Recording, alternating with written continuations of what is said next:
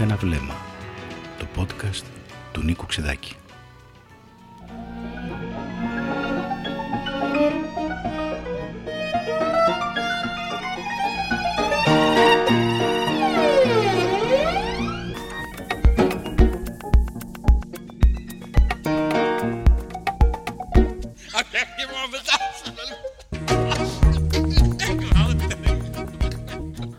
Ο μπαμπούλας του λαϊκισμού. Ο εξορκισμός της λαϊκής κυριαρχίας. Συζήτηση με τον καθηγητή Γιάννη Σταυρακάκη. Τι μας απειλεί περισσότερο, ο στασιμοπληθωρισμός, η ακρίβεια, η ενεργειακή φτώχεια, ο παγωμένος χειμώνας που έρχεται ή ο λαϊκισμός; Ο Μάριο Ντράγκη προειδοποίησε πρόσφατα ότι η μεγάλη απειλή είναι ο λαϊκισμός. Το ίδιο έλεγε πριν τις εκλογές και ο Γάλλος Πρόεδρος Μακρόν. Μαζί τους φαίνεται να συμφωνούν σχεδόν όλοι οι Ευρωπαίοι ηγέτες. Όλοι επισύουν το σκιάχτρο, τον μπαμπούλα του λαϊκισμού, που απειλεί την εφταξία και την κανονικότητα μιας νεοφιλελεύθερης Ευρώπης που βρίσκεται σε υπαρξιακή αγωνία.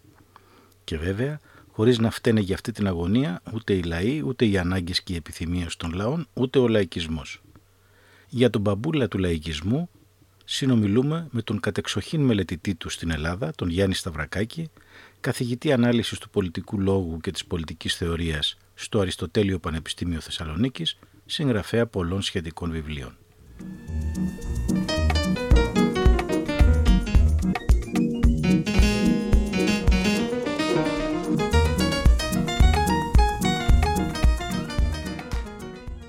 Στην τελευταία σύνοδο του Ευρωπαϊκού Συμβουλίου, στη Σύνοδο Κορυφής, ο Πρωθυπουργός της Ιταλίας, ο τραπεζίτης Ντράγκη, πρώην κεντρικός τραπεζίτης της Ευρώπης και πρόσωπο με αρκετή ισχύ και επιρροή, πολύ περισσότερη φαίνεται και από τον ε, πρόεδρο Μακρόν και από τον καγκελάριο Σόλτς, στην συζήτηση που κάναν για να επιλύσουν το οξύτατο ενεργειακό πρόβλημα της Ευρώπης είπε ναι βεβαίως έχουμε δύσκολα μπροστά μας, θα βρούμε τις λύσεις αλλά ο μεγάλος κίνδυνος είναι ο λαϊκισμός. Ξαφνικά μπήκε στη συζήτηση ο λαϊκισμός. Αυτό το οποίο σύεται ως φόβητρος στους ε, ευρωπαϊκούς λαούς ε, για δύο δεκαετίες.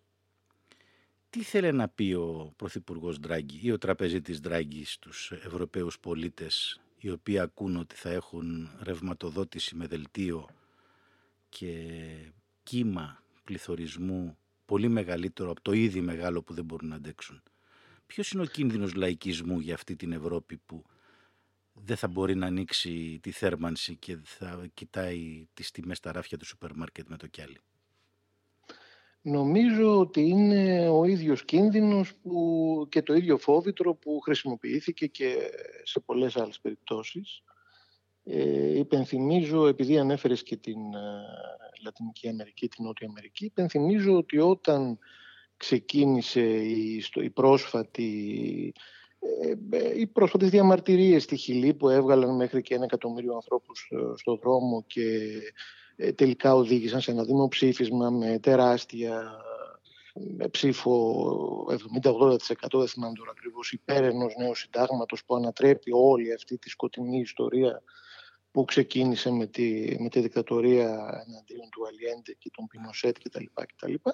Όταν έγινε αυτό, σου θυμίζω στους, στους ακρατές μας και το λέω για τη συζήτησή μας ότι όταν ξεκίνησαν αυτές οι διαμαρτυρίες ο Πινιέρα, ο, προ, ο αντιλαϊκιστής πρόεδρος Πινιέρα δήλωσε και είναι καταγεγραμμένο σε όλο το διεθνή τύπο ότι έχουμε πόλεμο, δεν θα επιτρέψουμε ποτέ το λαϊκισμό, την επαναφορά του λαϊκισμού, την ε, ε, εμφάνιση του λαϊκισμού και έχουμε πόλεμο απέναντι σε αυτούς τους διαδηλωτές που θέλουν να ανατρέψουν ε, την καθιστική ατάξη και τα λοιπά, δεν ξέρω τι άλλο μπορεί να εννοούσε και τα λοιπά. Ε, αυτοί οι λαϊκιστές τους οποίους επικαλέστηκε με τους οποίους είχε πόλεμο ήταν το ένα εκατομμύριο στο δρόμο που μετά ψήφισε υπέρ του νέου συντάγματος και προχωράει μια διαδικασία και έβγαλε και πρόεδρο, καινούριο πρόεδρο τον Μπόριτς και τα λοιπά και τα λοιπά.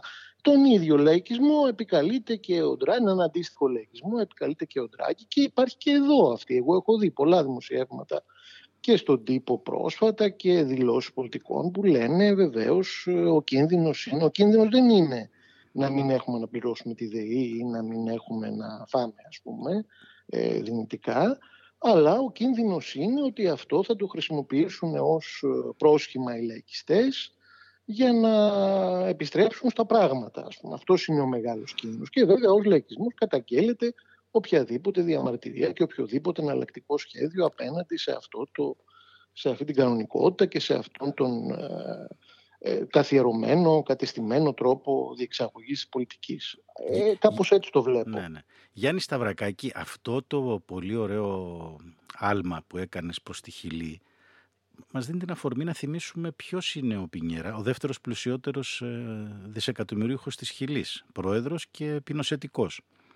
Και ότι η έκκλησή του ήταν ότι από τη Δευτέρα, όταν προσπαθούσε να καταστήλει τις διαδηλώσεις, από τη Δευτέρα η Χιλή επιστρέφει στην κανονικότητα. Η απάντηση που του έδωσε το μεγάλο λαϊκό κίνημα και νεανικό κίνημα, που είχε ήδη συγκροτηθεί ως φρέντε άμπλιο, ως ευρύ μέτωπο, από το κέντρο μέχρι την άκρα αριστερά και, τους, και ακόμη και αντιξουσιαστές είχε μέσα και είχε πολύ καλές επιδόσεις και στις προηγούμενες προεδρικές εκλογές πρωτού κερδίσει ο Μπόριτς. Η απάντησή του ήταν ότι δεν θα επιστρέψουμε στην κανονικότητα. Το τεράστιο γκράφιτι που είχαν προβάλει στην πολυκατοικία, το έχεις δει και εσύ στο διεθνή τύπο. Δεν θα επιστρέψουμε στην κανονικότητα επειδή η κανονικότητα ήταν το, το πρόβλημα. Ότι η κανονικότητα που υπόσχεται ο νεφιλελευθερισμός, ο ορντολιμπεραλισμός, ε, ήταν μια κανονικότητα που γέννησε αυτά τα τεράστια προβλήματα ανισοτήτων. Έχω δίκιο να το βλέπω έτσι στην Ευρώπη πώς θα βλέπαμε αυτή την κανονικότητα, τι είναι αυτό το οποίο μας λένε ξανά και ξανά και ξανά; Νομίζω ότι έχεις δίκιο με την έννοια ότι ε, αν μείνουμε στο πλαίσιο της ίδιας κανονικότητας και απλώς ο σκοπός μας είναι να την ε, αναστηλώσουμε και να επιστρέψουμε σε αυτήν, τότε πραγματικά ε, αυτοί οι άνθρωποι που ε, ήταν στα πράγματα προηγουμένως. Αυτοί έχουν και το know-how τις περισσότερες φορές και ναι, έχουν ναι. και τη δυνατότητα να το χειριστούν και καλύτερα ενδεχομένως σε ένα πλαίσιο ε, διεθνικό κτλ. Είναι πιο κατάλληλοι να το, να το καταφέρουν αυτό. Δηλαδή ένα αίτημα ε, κατά κάποιο τρόπο κινηματικό ή εναλλακτικό οποιασδήποτε μορφής όπως αυτό που βλέπουμε να πραγματοποιείται στη Χιλία αλλά όπως και αυτό που ε, ε προέκυψε και σε ευρωπαϊκές χώρες ε, φυσικά τις τελευταίες δεκαετίες. Ε, θα ήταν, δηλαδή αν έχει κάποια αξία θα ήταν η δυνατότητά του να σκεφτεί ε, κάτι εναλλακτικό και στο πεδίο άσκησης της πολιτικής, στο πεδίο λειτουργίας των μέσων, στο πεδίο λειτουργίας της δημοκρατίας κτλ. κτλ.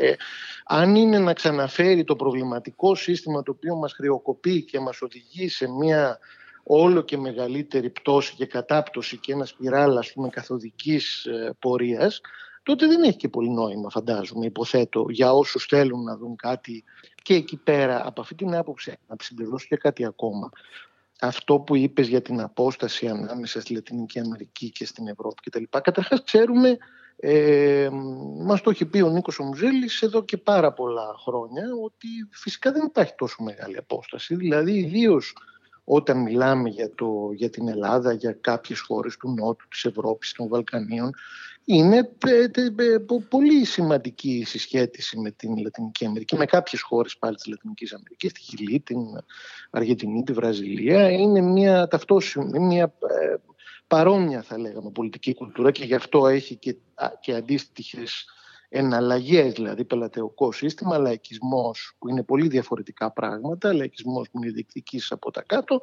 δικτατορίες κτλ. Είναι, είναι παρόμοια η πολιτική κουλτούρα σε αυτές τις χώρες. Παρότι βέβαια το, το εγχείρημα της ε, Ευρωπαϊκής Ένωσης και της Ευρωζώνης πράγματι θέτει ένα συστημικό περιορισμό που δεν είναι αμεληταίος. Δηλαδή για μένα επειδή όπως ξέρεις και έχουμε συζητήσει ε, έχουμε και οι δύο επισκεφτεί τη Λατινική Αμερική εμείς μελετούμε, έχουμε κάνει και έρευνα και στην Αργεντινή και στη Βενεζουέλα ε, η ύπαρξη της Ευρωζώνης και της Ευρωπαϊκής Ένωσης ε, έθεσε πολύ σαφείς περιορισμούς δηλαδή το, το, έχεις, το, χειρισμό του χρέους, το χειρισμό του χρέους που μπορεί να κάνει η Αργεντινή ή μια άλλη χώρα ή ξέρω εγώ ότι ε, το νέο σύνταγμα που μπορεί ευκολότερα να κάνει η Χιλία αυτή τη στιγμή δεν είναι εύκολο αυτές οι διαδικασίες να γίνουν σε μια ευρωπαϊκή χώρα πιστεύω. Δηλαδή όντως υπάρχουν κάποιες και αυτό πρέπει να το σκεφτούμε.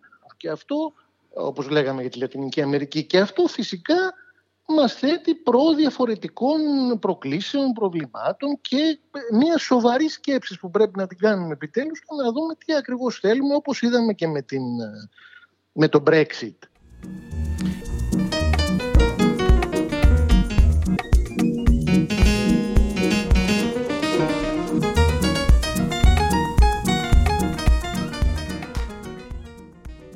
Εδώ τώρα μου δίνεις μια θαυμάσια αφορμή και με το Brexit και με όσα διαδραματίστηκαν και διαδραματίζονται με πολύ έντονο τρόπο στη Γαλλία και σε άλλες ευρωπαϊκές χώρες να ναι. δούμε αφενός ε, εδώ στην Ελλάδα διαμορφώθηκε αδρά το λέω και με διορθώνεις ένα δίπολο η σοβαρή ε, ευρωπαϊκή πολιτική σκηνή, ο ευρωκεντρισμός που είναι σοβαρός, τεχνοκρατικός, αντιλαϊκιστικός και αυτό το οποίο είχε κάποια ψήγματα ευρωσκεπτικισμού, κάποιο που κοιτούσε με κριτική στάση, ε, αυτά τα οποία συνέβαιναν κατά την ευρωπαϊκή ολοκλήρωση, ιδιαίτερα από, το, από τα τέλη της δεκαετίας του 90 που ανοίγει ο δρόμος για την ε, ε, οικονομική ολοκλήρωση. Ε, εκεί ονομάστηκε, ήταν ο, ο ευρωκεντρισμός και ο λαϊκισμός. Και αυτό το δίπολο, το, το οποίο μπορεί να είναι και, και πλαστό, κατά τη γνώμη μου είναι, ε, δεν είναι μόνο στην Ελλάδα. Δεν ήταν μόνο δηλαδή ο, ο ευρωκεντρικός εξυγχρονισμός της εποχής Σιμίτη και οι λαϊκιστές απ' την άλλη. Αν, ανεφεί αυτό και φάνηκε και στην Ιταλία και στη Γαλλία ε, και στην Βρετανία με έναν τρόπο, μιας και είπες για τον Brexit.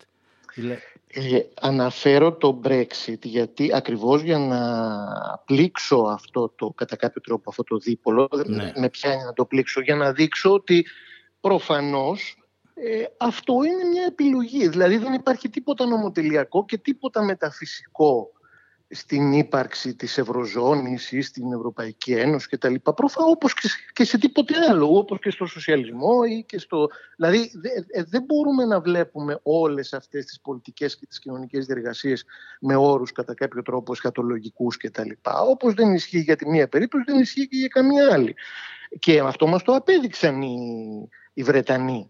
Δηλαδή πήραν μια απόφαση, καλή κακή. Δεν, δεν κρίνω τα, τα επακόλουθα της απόφασης. Μπορεί τελικά να είναι κακή ναι, ναι, απόφαση ναι, για, την, για τη Βρετανία. Έτσι, αλλά ας κρίνουμε τα πράγματα λίγο στο επίπεδο που, που τα συζητάμε. Δεν κρίνουμε να είναι καλή ή κακή απόφαση, αλλά ότι μπορεί, μπορεί κάποιος να την πάρει. Δεν, δεν, δεν το απαγορεύεται να την πάρει, ούτε αν τον φοβερήσεις πιθανόν αν τον φοβερήσεις να την πάρει και πιο εύκολα σε τελική ανάλυση. Ναι, και, δηλαδή και αυτό φάνηκε και από την ε, ε, ταλάντευση του Εργατικού Κόμματος, το οποίο την πλήρωσε τελικά. Υπάρχουν δύο-τρία ενδιαφέροντα στοιχεία. Το πρώτο είναι ότι είχε έναν αρχηγό, ο οποίος στην πραγματικότητα νομίζω ότι ήταν υπέρ του Brexit, μάλλον.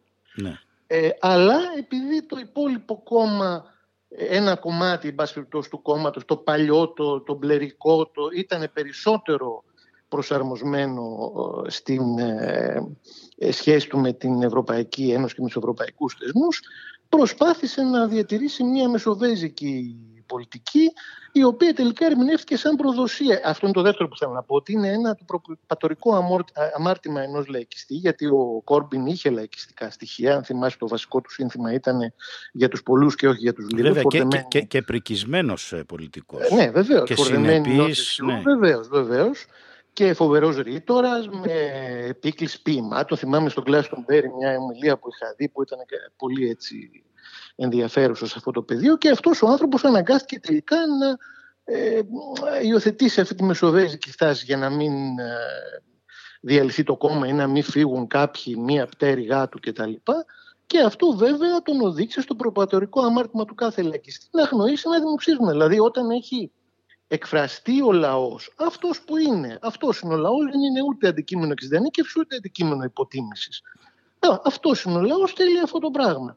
Το να βγεις και να πεις εγώ θα το, θα το αλλάξω διότι δεν μου αρέσει ας πούμε, αλλά είμαι υπέρ του λαού, δημιουργεί κάποια ζητήματα και γι' αυτό το λόγο νομίζω έχασε τις εκλογές πολύ απλά. Βέβαια. Ε, αντίστοιχο πρόβλημα έχει και ο ΣΥΡΙΖΑ, να κάνω και αυτή τη μικρή παρένθεση. Διότι ο ΣΥΡΙΖΑ, όπως θα θυμόμαστε, ε, όχι μόνο ο, ο ΣΥΡΙΖΑ οργάνωσε ο ίδιος ένα δημοψήφισμα. Δηλαδή προκάλεσε ένα δημοψήφισμα το οποίο τελικά ε, ε, ήταν μια στιγμή πολύ ενδιαφέρουσα στην οποία εκφράστηκαν άνθρωποι είτε φοβούνταν είτε δεν φοβούνταν είτε το έκαναν με τον ένα τρόπο ή με τον άλλον αλλά αυτό δημιούργησε μια ευρεία πλειοψηφία υπέρ μιας πολιτικής η οποία δεν τηρήθηκε και αυτό βέβαια δεν εκφράστηκε, δεν φάνηκε πολύ γρήγορα αλλά ξέρουμε ότι ε, ε, δηλαδή εμένα η δική μου ε, υποψία είναι ότι λειτουργεί λίγο σαν ένα υπόκοφο τραύμα, το οποίο το, ναι. τραύμα το, ξέ, το πολιτιστικό τραύμα και το πολιτικό τραύμα το ξέρουμε εμφανίζεται μετά από δύο και τρεις γενιές πιθανόν. Δηλαδή έχει ένα delay, έχει μια καθυστέρηση στην εμφάνισή του και προφανώς δημιουργεί προβλήματα στην αξιοπιστία μιας πολιτικής, ε, συγκεκριμένης πολιτικής πρότασης, ας πούμε.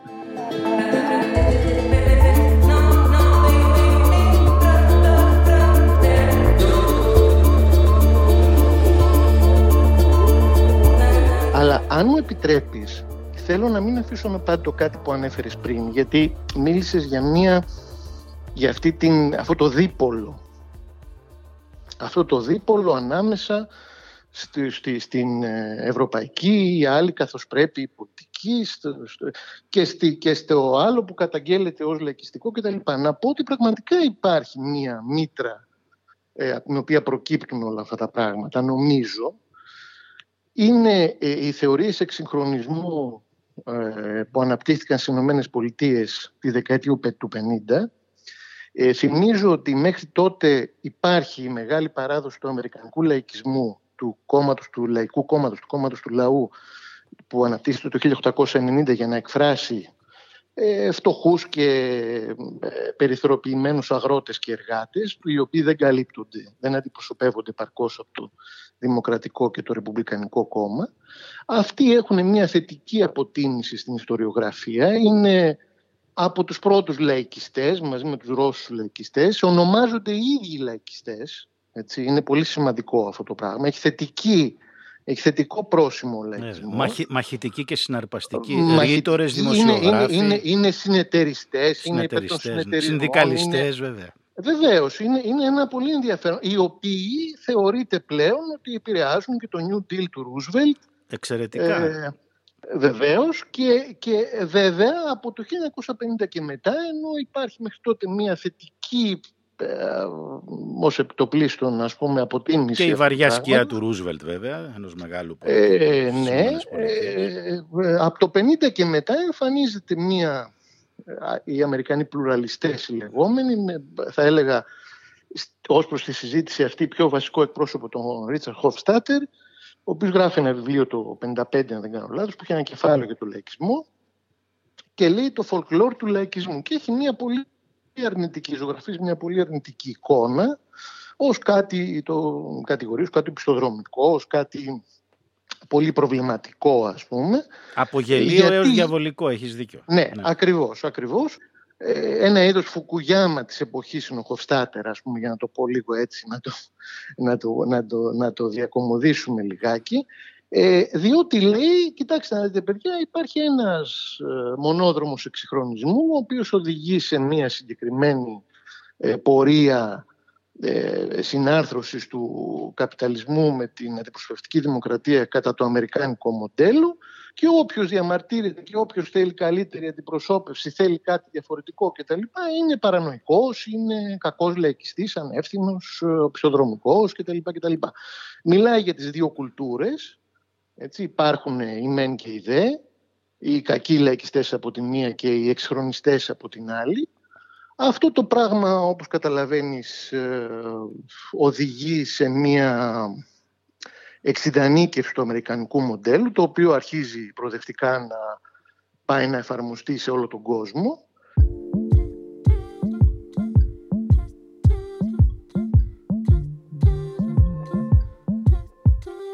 Βεβαίως, όλη, αυτή η φιλολογία που αναπτύχθηκε και αυτό το είδος παλινόρθωσης και η, η εξορία την οποία επέβαλαν την, ε, τον, τον λαϊκισμό, τις ε, δυνάμεις μιας ε, δημοκρατικού λαϊκισμού, ακόμη και την πολιτική Ρούσβελτ, ε, οδήγησε σε αυτή την κρίση αντιπροσωπευτικότητας στις Ηνωμένες Πολιτείες και σε αυτό το χάσμα το οποίο διαπιστώθηκε και στη, μετά την εποχή Κλίντον μεταξύ του Δημοκρατικού Κόμματος που προσπαθούσε να εκπροσωπήσει τους ε, λαϊκούς ανθρώπους, την εργατική τάξη, τους ανθρώπους, τους επαγγελματίες, τους οποίους ε, έφτασε να τους χάνει από τους Ρεπουμπλικάνους. Κοίταξε, αυτό είναι πολύ ενδιαφέρον και το έχει αναλύσει ο Τόμας Φρανκ που είναι ένας πολύ ενδιαφέρον δημοσιογράφος και συγγραφέας στις ΗΠΑ. Το έχει αναλύσει σε πάρα πολλά βιβλία του, στο Listen Liberal, στο βιβλίο αυτό που έχει γράψει και υπάρχει στα ελληνικά για τον αντιλαϊκισμό ε, το πρόσφατο. Και το, και το ε, συστήνουμε εν θέρμος στους ακροατές μας. Ναι, είναι εκδόσεις εκρεμές. Είναι ένα πολύ ενδιαφέρον βιβλίο που ε, περιγράφει αυτή την ιστορία που λίγο πολύ συζητάμε και τώρα. Αλλά και στα άλλα βιβλία του βλέπει κανείς πάρα πολύ ε, ανάγλυφα θα έλεγα το, το πρόβλημα ότι ας πούμε το Δημοκρατικό Κόμμα ήδη από το 19ο αιώνα ε, ενσωματώνει τους λαϊκιστές. Δηλαδή το, το Λαϊκό Κόμμα ε, ε, πηγαίνει στις προεδρικές, συμμετέχει στις προεδρικές εκλογές μόνο μία φορά. Τη δεύτερη, την επόμενη φορά ε, συνεργάζεται με το Δημοκρατικό Κόμμα. Ε, αυτό συνεχίζεται βέβαια και με το New Deal κτλ.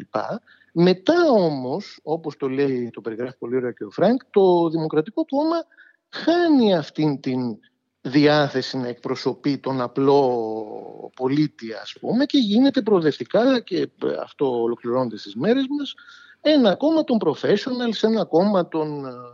Ε, δηλαδή οι Ρεπουμπλικάνοι είναι το κόμμα του 1%, οι άλλοι είναι το κόμμα του 10%. Το Δημοκρατικό κόμμα είναι το κόμμα του 10%. Ας πούμε. Το υπόλοιπο 90% μένει χωρίς αντιπροσώπηση. Άστεγο, άστεγο ε, και άφωνο. Ναι, μένει άστεγο ιδεολογικά Επομένως, ε, εκεί πέρα μπορεί οποιοδήποτε maverick, που λένε οι Αμερικάνοι, οποιοδήποτε outsider, ας πούμε, ο οποίος... Οποιοδήποτε Τραμπ. Ναι, οποιοδήποτε Τραμπ που λόγω του Αμερικανικού συστήματος μπορεί κάποιος να βάλει ξαφνικά υποψηφιότητα και να μπει να γίνει υποψήφιος ενός κόμματος, στρέφει το Ρεπουμπλικανικό κόμμα σε μια ε, προσπάθεια να ενθυλακώσει αυτά τα στρώματα, τα οποία επειδή ακριβώς είναι άστεγα ε, Όπως το περιγράφει λίγο και ο Εριμπών για την περίπτωση της Γαλλίας. Βέβαια, βέβαια. Η επιστροφή στη Ρέντ και αυτό το βιβλίο ναι. συστήνουμε εν θέρμος. Και αυτό το συστήνουμε. Εκδόσεις ε, νήσος. Ναι, που λέει ακριβώς ότι πρώην ψηφοφόροι του Κομμουνιστικού Κόμματος μένουν άστιγοι, η αριστερά. Ψηφοφόροι και μέλη του Κομμουνιστικού Κόμματος, εργάτες, παραδοσιακοί στη βιομηχανία, προλεταριάτο. Και δεν τους ακούει κανένας, δεν τους εκπροσωπεί κανένας. Ε, όταν έρχεται κάποιος, έστω και ακροδεξιός, να το εθνικό μέτωπο. Ακούω, βέβαια. Σας αισθάνομαι, σας ακούω, σας σέβομαι, σας θέλω να σας αντιπροσωπεύσω κτλ. Θα πάνε με αυτόν. Δεν θα πάνε με τον άλλον ο οποίος τους υποτιμά, τους ε, δεν έχει ε, καμία διάθεση να τους ακούσει, δεν τους αναγνωρίζει κτλ. κτλ. Δηλαδή πριν ακόμα ε, μην έχουμε την, την, την διανοούμενιστική ιδέα ότι ο, ψηφο, ο ψηφοφόρος έχει στο μυαλό του έναν Μάρξ ή έναν Λένιν ή έναν rational choice, ε, ε, ένα την ορθολογική computer, επιλογή, computer ορθολογικής επιλογής με το οποίο θα μετρήσει τα μανιφέστα, τα κόμματα, έχει σαφή ιδεολογικό προσανατολισμό. Δεν είναι ακριβώς έτσι. Τα πράγματα είναι λίγο πιο συγκεχημένα. Και πριν ακόμα κάνει αυτή την ανάλυση, αν υποθέσουμε θα την κάνει, θα μετρήσει πρώτα την αξιοπιστία, το πόσο αναγνωρίζεται η φωνή του, κατά πόσο τον υπολογίζουν ως κάποιον που αξίζει να συμμετέχει και έχει κάποια ε, σημασία να τον ακούσουμε και να τον σεβαστούμε και να το... Έτσι δεν είναι. Δηλαδή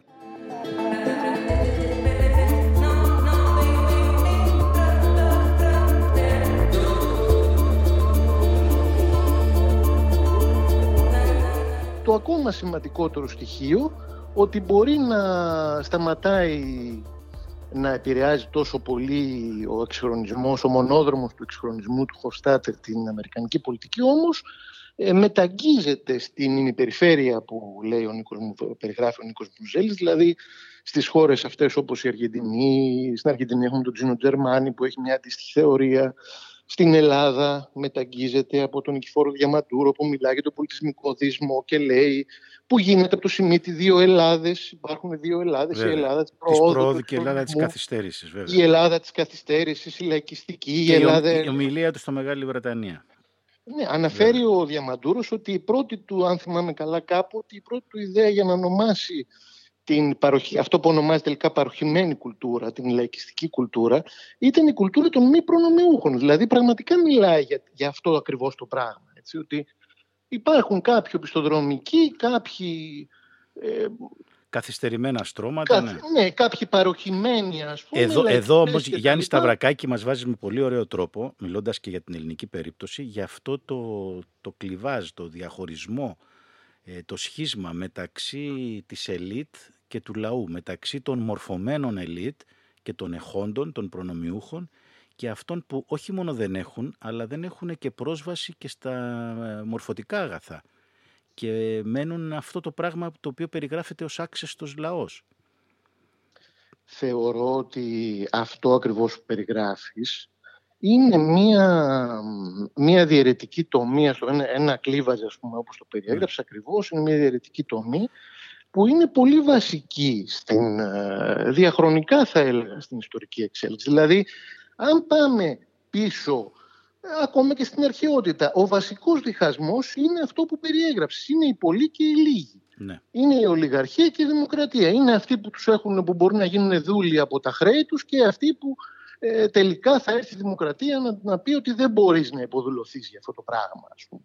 Έτσι. Αυτό υπάρχει και στην ε, αρχαία Ρώμη έτσι, εμφανίζεται στην αρχαία Ρώμη η Πατρίκη η, και η, πλευρή. ναι, η, ναι, η Πατρίκη και η Πληβή εμφανίζεται με το Μακιαβέλη στη, στη, στη Φλωρεντία και στις πόλεις της Ιταλίας εμφανίζεται με τη Γαλλική Επανάσταση, με τις μεγάλες επαναστάσεις οι πολλοί και οι λίγοι. Έτσι, αυτό είναι το βασικό δίπολο, το οποίο υπάρχει και σήμερα προφανώς.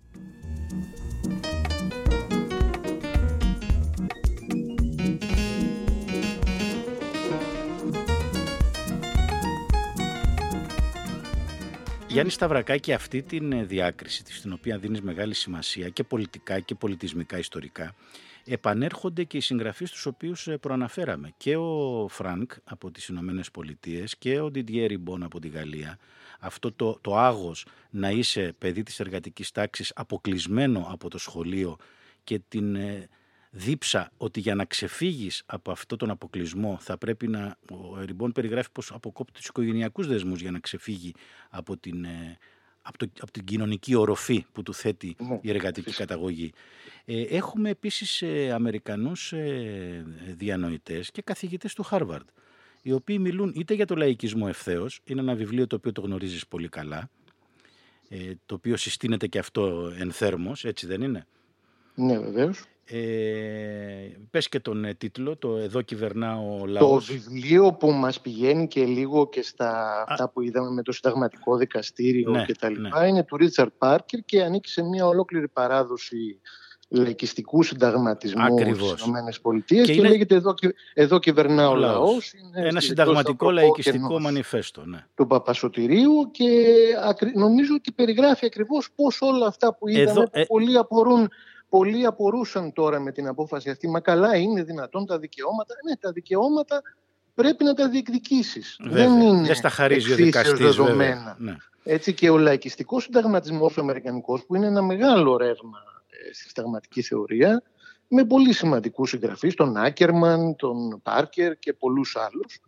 Ε, λέει αυτό ότι παιδιά εδώ παίζει ρόλο πολύ μεγάλο η πολιτική και παίζει ρόλο πολύ μεγάλο αυτή, αυτός ο διχασμός ε, που περιγράψαμε των πολλών με τους λίγους και αυτό επηρεάζει και τη συνταγματική ιστορία, επηρεάζει τα δικαιώματα, επηρεάζει αυτό που θα γίνει νόμος και θα γίνει συνταγματική ρύθμιση. Δεν έρχονται από τον ουρανό όλα αυτά. Γιάννη Σταυρακάκη, Προφανώς... σε αυτόν θα πρόσθετα και τις ε, συνεισφορές ε, και ενός άλλου διάσημου καθηγητή του Χάρβαρντ, του Μάικλ Σαντέλ, που μιλάει για την ε, προνομιοκρατία και την κληρονομοκρατία πως αποκαλύπτει ότι από το μεγάλο μορφωτικό κεφάλαιο των ευαγών και των προβεβλημένων ε, ιδρυμάτων είναι αποκλεισμένος ο, ο φτωχός ο λαϊκός κόσμος και αναπαράγεται διαρκώς μια ελίτ που βάζει τα παιδιά της στα Ivy League πανεπιστήμια κτλ. Και, και τις ανισότητες και στο μορφωτικό κεφάλαιο που τις είχε πρωτοπεριγράψει και, ως, ε, και ο Μπουρντιέ ας πούμε τις ε, επαναφέρουν στο προσκήνιο οι, με, οι μεγάλοι διεθνείς οικονομολόγοι. Ο Μιλάνοβιτς, ε,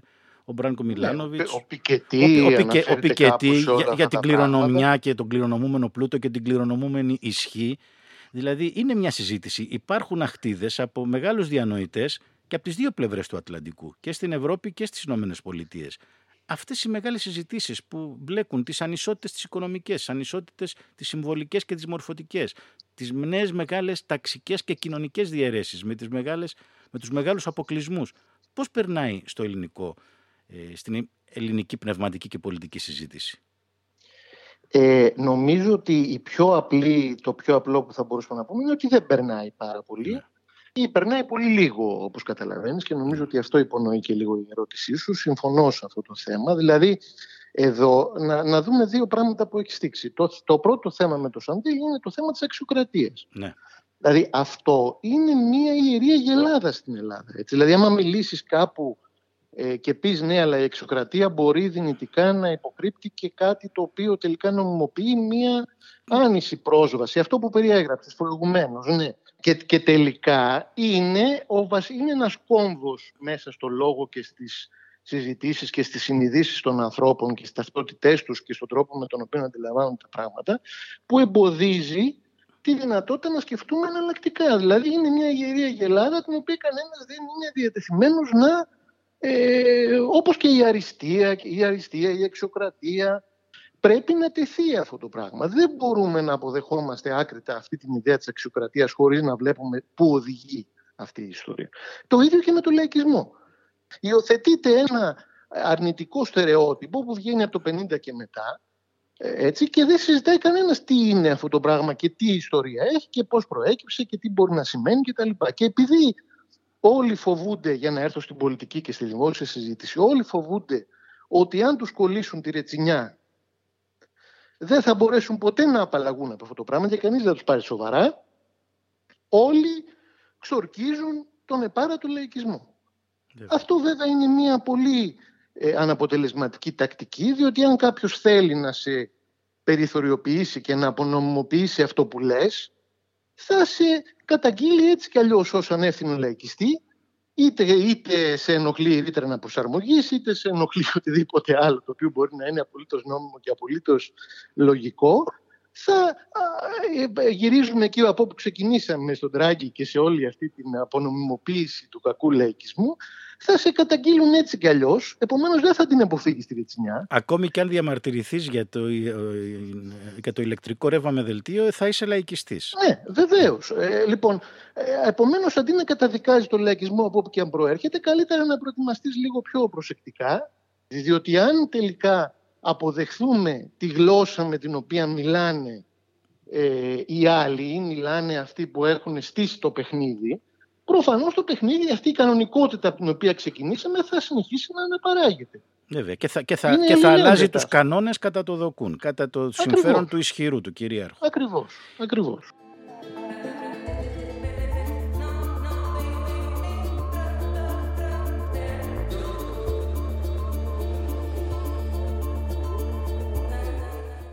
Είμαστε ενώπιον μιας ε, πολιτικής αναμέτρησης. Αλλά πολύ περισσότερο με αφορμή αυτά την έλλειψη ευκαιριών, ανισοτήτων, την ε, τεράστια ανησυχατονομή όχι μόνο του πλούτου αλλά και της ισχύως και των μορφωτικών αγαθών. Έχω την εντύπωση ότι η πολιτική που εφαρμόζει στα, στην παιδεία σε όλο το φάσμα, από τον υπηαγωγείο μέχρι το πανεπιστήμιο, η Υπουργός ε, Κεραμέως, έχει να κάνει με ένα είδος παλινόρθωσης ότι μόνο οι άξιοι και οι πλούσιοι και οι έχοντες και οι κληρονόμοι και οι έχοντες τα προνόμια έχουν τη δυνατότητα να κάνουν τις πιο προχωρημένες σπουδές, ο υπόλοιπος κόσμος πηγαίνει στην άλλη κατανομή, στην, ε, σε μια Ελλάδα η οποία στην, στην παγκόσμια κατανομή εργασίας είναι υπηρεσίες και ευθύνη μισθή. Ε, και εκφράστηκε από πολλούς ότι έχει μια, ένα, μια πολιτική κοινωνικού αποκλεισμού στην ουσία.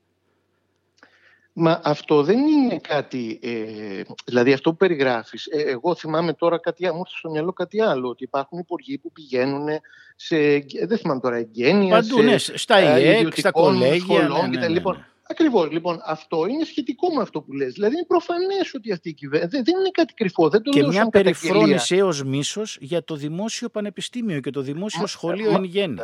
Προφανώς, υπά, προφανώς υπάρχει αυτό, διότι αυτό εκ του αποτελέσματος του κρίνουμε, διότι όπως έχεις δίκιο, ο νέος νόμος ο οποίος ε, προτάσεται για τα πανεπιστήμια ε, ε, αλλάζει όλο το, τη δομή, την ε, το, λειτουργία, το αυτοδιοίκητο, ακόμη το και προφίλ. Φτάνει μέχρι ακριβώς, την πνευματική αυτοτέλεια. Ναι, ναι. Και, ε, νομίζω ότι είναι, είναι τελικά αυτό που θα έπρεπε να αναμένουμε. Δεν είναι, δηλαδή δεν είναι κάτι κρυφό. Προφανώς ναι, βέβαια, είναι βέβαια. Αυτός για το οποίο επιθυμεί να δοξαστεί και η υπουργός και όλοι οι υπουργοί της κυβέρνησης είναι αυτό για το οποίο φαντάζομαι θα είναι πολύ περήφανοι ότι αλλάζουν ε, τη, τη, την μεταρρύθμιση αυτή των 1268 της δεκαετίας του 80 που ήταν δείγμα της κακής μεταπολίτευσης.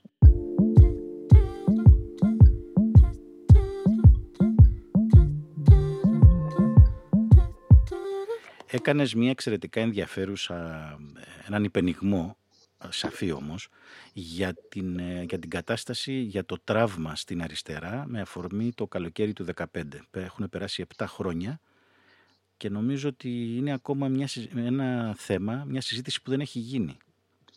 Τι συνέβη με εκείνη την έκφραση της ε, λαϊκής βούλησης ε, και τι θα μπορούσαμε να περιμένουμε στο εξής. Δηλαδή αυτή η έκφραση της λαϊκής βούλησης από το 2012 έως το καλοκαίρι του 2015 και όσα ακολούθησαν και από το 2015 στο 2019 ε, πώς φαντάζεσαι ή πώς εκτιμάς, πώς ε, διαισθάνεσαι, πώς ε, βγαίνει από την έρευνά σου όλη αυτή η προσδοκία και αυτή και το τόλμημα του ελληνικού λαού να κάνει ένα βήμα παραπέρα; Έχει χαθεί, υπάρχει απογοήτευση, υπάρχει ε, εσωστρέφεια, ενδοσκόπηση, χαμηλή αυτοεκτίμηση. Δηλαδή μιλάμε τώρα με όρους ας πούμε εθνοψυχανάλυση, ας το πούμε έτσι λίγο ναι. μπακαλίστικα. Νομίζω ότι, ναι, νομίζω δεν έχεις πέσει πολύ έξω. Υπάρχουν όλα αυτά. Δηλαδή σίγουρα δεν είναι κάτι το οποίο είναι αμεληταίο και περασμένα ξεχασμένα. Δεν είναι τόσο απλό πιστεύω. Δεν είναι το μόνο που μετράει σε όλη αυτή την αποτίμηση και σε όλη αυτή την πορεία, αλλά είναι κάτι το οποίο θα πρέπει να συζητηθεί, να έχει συζητηθεί λίγο, νομίζω πρέπει να συζητηθεί περισσότερο και να επιμείνουμε σε αυτό. Γιατί νομίζω ότι, ε, νομίζω ότι έχει οδηγήσει σε δύο ή έχει ενισχύσει, αν θέλεις, δύο τάσεις. Στη μία περίπτωση ένα είδος αριστερής μελαγχολίας, ναι. δηλαδή ακόμα και σε αυτούς που έχουν μείνει στο ΣΥΡΙΖΑ και, έχουν, και θεωρούν ότι ακόμα ε, συνιστά ένα ε, εγχείρημα το οποίο αξίζει να στηριχθεί και να ψηφιστεί ίσως και στις άλλες εκλογές και σε αυτούς ακόμα πιστεύω παραμένει μία πικρή γεύση και ένα συνέστημα αριστερής μελαγχολίας το οποίο δυσχεραίνει την ταύτισή τους με το κόμμα, την κομματική, τη συγκεκριμένη κομματική ταύτιση. Στην περίπτωση όσων έφυγαν από το, από το ΣΥΡΙΖΑ, εκεί υπάρχει ακόμα περισσότερο αυτό το πράγμα και εκεί οδηγεί και σε πολλές φορές και σε μια αριστερή μνησικακία. Δηλαδή δεν είναι απλώς μια συνέστηση ε, αστοχίας ή αυταπάτηση ή τέλος πάντων ε, ε, ενός τραύματος που πρέπει να το διεργαστούμε κτλ. Εκεί είναι πλέον μια προδοσία, μια που πραγματικά δεν ξέρω τι έχει συμβεί στην πραγματικότητα. Ούτε Resentiment, το είπες ακριβώς. Ναι, ακριβώς. Ε, και γίνεται και μυστικά. Και, και, και, δεν νομίζω ότι έχει και πολύ μεγάλη σημασία τι έγινε και τι δεν έγινε. Δηλαδή πρέπει να το δούμε πραγματιστικά και να το δούμε πρακτικά και να δούμε... Και τι μπορεί να γίνει από εδώ και πέρα. Ακριβώς, ακριβώς. Τι μπορεί να γίνει και γιατί, ε, ε, Νίκο, να σου πω κάτι. Όπως μας θυμίζει και ο Μάρξ τη 18η ημέρα του Λουδοβίκου Γοναπάρτη, ναι, ε, βεβαίως έχουμε πάντα τις επιθυμίες μας, τις ε, πολιτικές μας, τις, τους προσανατολισμούς μας, αλλά το πώς θα αλλάζουμε την πραγματικότητα και τον κόσμο γύρω μας, αλλά το πώς θα τον αλλάξουμε δεν γίνεται με τους όρους που θέλουμε εμείς στο μυαλό μας, γίνεται με τους όρους και τα όρια που έχουν επιβάλει οι προηγούμενες γενιές και μια κατάσταση στην οποία έχουμε ενταχθεί. Έτσι. Δεν έχουμε δηλαδή τη δυνατότητα κάθε φορά να επιλέξουμε ε, de και εκ του μηδενός ας πούμε πώς θα γίνει αυτό το πράγμα και ακριβώς, αυτή η όρια. Πρέπει να τα συζητήσουμε λοιπόν. Ποια είναι τα όρια που μπορούν να, να, να, να, μπορεί να τα υπερβεί κανείς; Δεν μπορεί, ως ποιο σημείο μπορεί, πώς μπορεί; Και εκεί να πω και κάτι άλλο γιατί ε, να γυρίσω λίγο τη συζήτηση στο λαϊκισμό. Ο λαϊκισμός είναι μια πολύ αποτελεσματική στρατηγική ε, ενοποίησης υποκειμενικότητων, κινημάτων κτλ. για να δημιουργηθεί ένα ισχυρό λαϊκό υποκείμενο διεκδικητικό.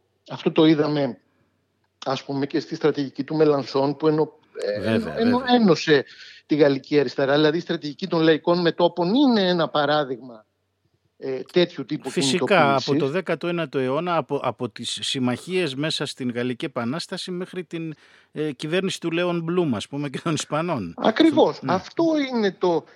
από εκεί αντλεί αν θέλεις, από αυτές τις πρακτικές αντλεί και ο Λακλάου και η Μούχ για να μιλήσουμε για αριστερό λαϊκισμό σήμερα. Δηλαδή πρέπει να μας είναι σαφές αυτό το πράγμα. Αλλά βέβαια πρέπει να σκεφτούμε και τα όρια αυτού του πράγματος. Δεν ναι. λέει κανένας ότι δεν υπάρχουν όρια. Δηλαδή δεν πρέπει να έχουμε και τη βολονταριστική ψευδέστηση ότι το να ε, κάνεις αυτή την ε, ενοποίηση και τη συνένωση και τη διεκδίκηση και να γίνεις και κυβέρνηση και τα λοιπά έχουν λυθεί όλα τα προβλήματά σου και όλα θα γίνουν μετά θα πέσουν σαν όριμο φρούτο. Δεν ισχύει αυτό το πράγμα δεν είναι αρκετός ένας λαϊκιστικός Και η τεράστια ιστορική εμπειρία και της Λατινικής Αμερικής μας το, μας το έχει πει με, με δραματικό τρόπο συχνά πολλές φορές. Βεβαίως, γιατί εκεί, ε, πρόσεξε εκεί, ακόμα ας πούμε, εγώ με την περίπτωση της Αργεντινής που ξέρω καλύτερα, εκεί υπήρξαν κυβερνήσεις οι οποίες κυβέρνησαν δύο και τρεις φορές επανεκλέγησαν. Τώρα, πρόσφατα, έτσι, η κυβέρνηση του Κίρσνερ και της γυναίκας του, ναι, ναι, ναι. επανεξελέγει δύο-τρεις φορές με φοβερά ποσοστά, 55% και κάτι τέτοια που στην Ευρώπη δεν τα έχουμε ακούσει ποτέ. Έτσι. Παρόλα αυτά και ενώ έκανε πολύ σημαντικές μεταρρυθμίσεις που δεν τις είδαμε στην Ελλάδα, δεν κατόρθωσε να αλλάξει το πρότυπο, το καταναλωτικό. Δηλαδή όταν οι καταβαραθρωμένες μεσαίες τάξεις που είχαν προσελκυστεί από τον αριστερό λαϊκισμό επανέκτησαν, επέστρεψαν στην κανονικότητα που λέγαμε στην αρχή της συζήτησής μας. Αποσκύρτησαν. Αποσκύρτησαν. Βέβαια. Εκείνο που τους ενδιαφέρει είναι ο καταναλωτισμός, εκείνο που τους ενδιαφέρει είναι να έχουν χρήματα σε ξένες τράπεζες κτλ. Και, και πήγαν στην κεντροδεξιά, στον Μάκρη.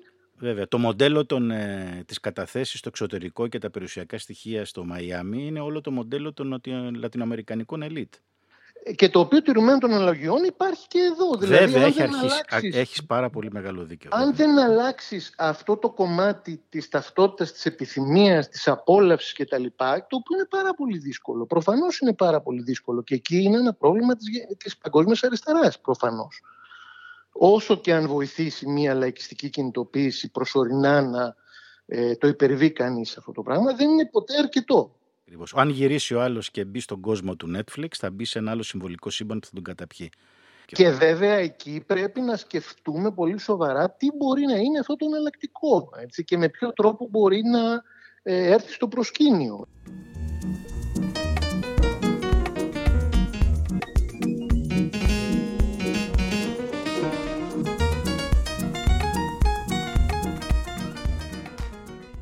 Πολύ φερνινήθη που είναι αυτή η καταρακωμένη μεσαία τάξη, το φάντασμα της μεσαίας τάξης. Απέναντι είναι ο μπαμπούλας του λαϊκισμού, τα ρίσκα. Πώς βλέπεις ε, θα επηρεάζουν τους επόμενους μήνες και χρόνια αυτή την...